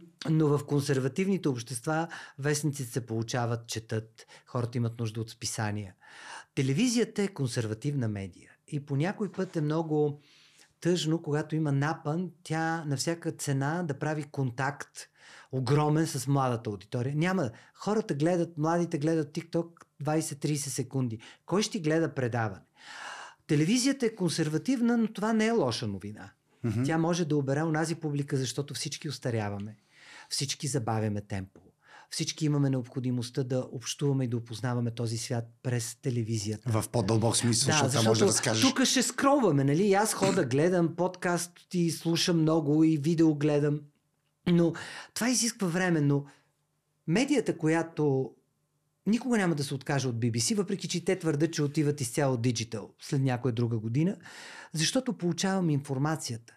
Добрата новина е, че днес имаш много източници. Лошата е, че повечето от тези източници не ти дават информация, те ти бъкат главата с откровенни лъжи и объркват хората. И съвет за хората как да намират правилната, как да намират вярната информация. Ами, за мен е вярната информация да намериш източниците, на които имаш доверие. Източниците, на които имаш доверие, са източници, които ти а, поднасят една новина, разбира се, с различни гледни точки, и не е дидактична, там няма пикантни заглавия, глупости. Истинската новина не уязвява хора. а съобщава за събития и личности, които са извършили нещо. Ако пише Сашо е гей, зарязва жена си и заминава значи, за Австралия... Брой го, че, а, че източник е съмнителен. А, а, не, нали, виж, няма значение кой какъв е. Просто го говоря така, или че си, не знам си какъв, че си милиардер или че си фалирал. Айде, гадните новини. Видиш ли такива заглавия, значи си далеч от истината. Но когато видиш нещо, което е новия спектакъл на Александър Кадиев, той заминава на гастрол в Америка, Александър Кадиев. Участва в ново предаване. И така нататък. Значи, айде да ми дадете информацията. И другото, което отсъства от българския пазар, с малки изключения, едно от добрите изключения Светлио Иванов. 120 минути. Коментар. Коментарът е друг жанр. Там може да имаш и лично отношение. Аз коментирам събитията. Аз, Георги Тошев, ги виждам да, така. това е твоята гледна точка. Александър Кадиев ги вижда по един начин, Светослав Иванов. Това е демокрация. Така че а, гледайте медии, в които ви остават пространство вие да интерпретирате новината, да помислите върху новината, а не ви казват тази е такава, този е такъв, епитети. Видите ли много епитети, особено обидни, това е специалитет за... Няма как да ми е интересно. Добре, какво за Netflix? Знам, че не можеш много да говориш, защото това са конфиденциални работи, но все пак разбираме, че ти ще имаш нещо общо с Netflix. Един епизод в една голяма поредица за един страхотен хотел а, в Нью Йорк, в който се случват много неща. Там минава от Мелин Моро и Артър Милър през а, Ленар Коен, Секс Пистълс, Пати Смит. Става въпрос за хотел Челси, легендарния, за обитателите на този хотел. И там аз открих един човек, който заснех и той ще бъде един от епизодите. Мога да кажа, че съм безкрайно щастлив, че в един много труден момент, когато моята майка беше много болна, това беше голямата светлина извън ежедневните ми грижи и заминах. И толкова беше смешно, че те казаха, ма, аз как моля ви се, имам само една седмица. Казват, ма тук профсъюзите не може да работите повече. Викам, аз ще го работя тайно. Вие пишете, че съм бил повече дни. А, но в крайна сметка беше важна среща. Нищо не очаквам след това да се случи. Те се свързаха с теб. Да, те бяха гледали в Непознатите един епизод, който с Бянка Илич бяхме направили и така нататък. Хубаво, че днес света позволява дори най-неочаквано неочакваните срещи да се случат, когато хората добре проучват и стигат до някой, както екипа базиран в Нью Йорк, стигна до мен, поканиха ме. Беше много щастлива среща. Имаше COVID март. Да, аз го пипнах, като се върнах. А, също след снимките, но цялата тази дисциплина и организация на снимачния процес, не говоря за мащаба, че имаш екип, че не ходиш само с един оператор. Скъпа продукция. Скъпа продукция. Ам, изключително уважение към автора, към човека, който генерира съдържание. А, много рядко в България в медиите, а, може би поради бързане, поради много неща. Грешки на растежа. А, отношението към човек, който създава добро съдържание е, такова, каквото го усетих а, с, в Netflix. И съм много щастлив. Много добра среща. Ще видим резултат. И ще гледаме, значи, живот да. здраве. И какво би посъветвал сега хората, които ни слушат и гледат и биха искали да се занимават с, в сферата, съответно, на комуникациите и медиите? А, какво би им казал на тия хора? Че няма да станете богати, да почнем с лошите неща. Аз винаги казвам лошите. От медии няма да забогатеете. От медии няма да станете много известни. Това ако ви е другото. Медиите обаче могат да ви осигурят срещи, които да ви променят. И съм безкрайно благодарен, че не станах артист, режисьор, а станах журналист, защото човека, който пита, винаги има поне още 100 или 200 незададени въпроси в а, джубовете си, в раницата си, които може да зададе, а всеки въпрос изисква отговор, а отговорът е внимание, Вниманието е общуване. Общуването може да бъде приятелство. Така че тази връзка, която журналистиката създаде в моя живот с другите, е безценна. И затова съм благодарен. И докато мога ще а, имам, мъча се и на студентите да я предавам, защото единственото, което трябва да ви води, ако иска се занимавате с медии, Именно. е да изпитвате емпатия към другите, да бъдете почтенни в любопитството си към тях и да знаете къде да спрете и да усещате до къде може да питате. И другото, което е, че тези срещи никой друг, нито една друга професия не може да ви ги осъществи. Тоест има нещо уникално наистина. Ами аз се срещнах с много от моите идоли. И понеже напоследък питаме нашите гости, с кого биха ни препоръчали да се срещнем ние в кариер подкаста, кой би ни препоръчал да седне тук на твоето място? Сега трябва да се огранича да е в България. Ами да, ние срещаме хората с, ето, с, и с бизнесмени, с успешни е, личности, с предприемачи. Изобщо хора, които биха могли да научат нас и нашата аудитория на нещо. Винаги бих слушал с удоволствие Георги Господинов. Е, и аз с огромно удоволствие. И още един бих препоръчал, другият е Захари Карабашлиев. А, знае и защо? Отвъд книгите, нали, едни ги харесват, други не харесват, като всичко. И Захари и Георги има какво да ни кажат.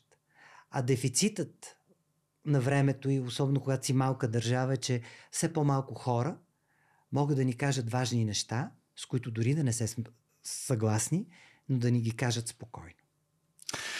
При мен беше Георги Тошев, мой ментор, мой приятел, колега. Не, защото аз не съм журналист, той е журналиста. Аз просто питам по неволя. Но а, за мен беше голямо удоволствие, Жор. Благодаря ти, че беше откровен в този разговор, че разказа неща и за личния си живот, разбира се, и за професионалния си.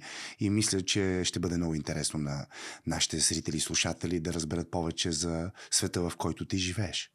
Благодаря ти. Успех! Това беше всичко от The Career Show подкаст за днес. Ако епизодът ви е харесал, абонирайте се за нашия канал и натиснете камбанката, за да не пропускате новите епизоди. Не забравяйте и да разгледате обявите за работа на careershow.bg. Благодаря ви наистина, че изгледахте целият епизод до край. Надявам се да сте го направили и до следващия път ще ви липсвам.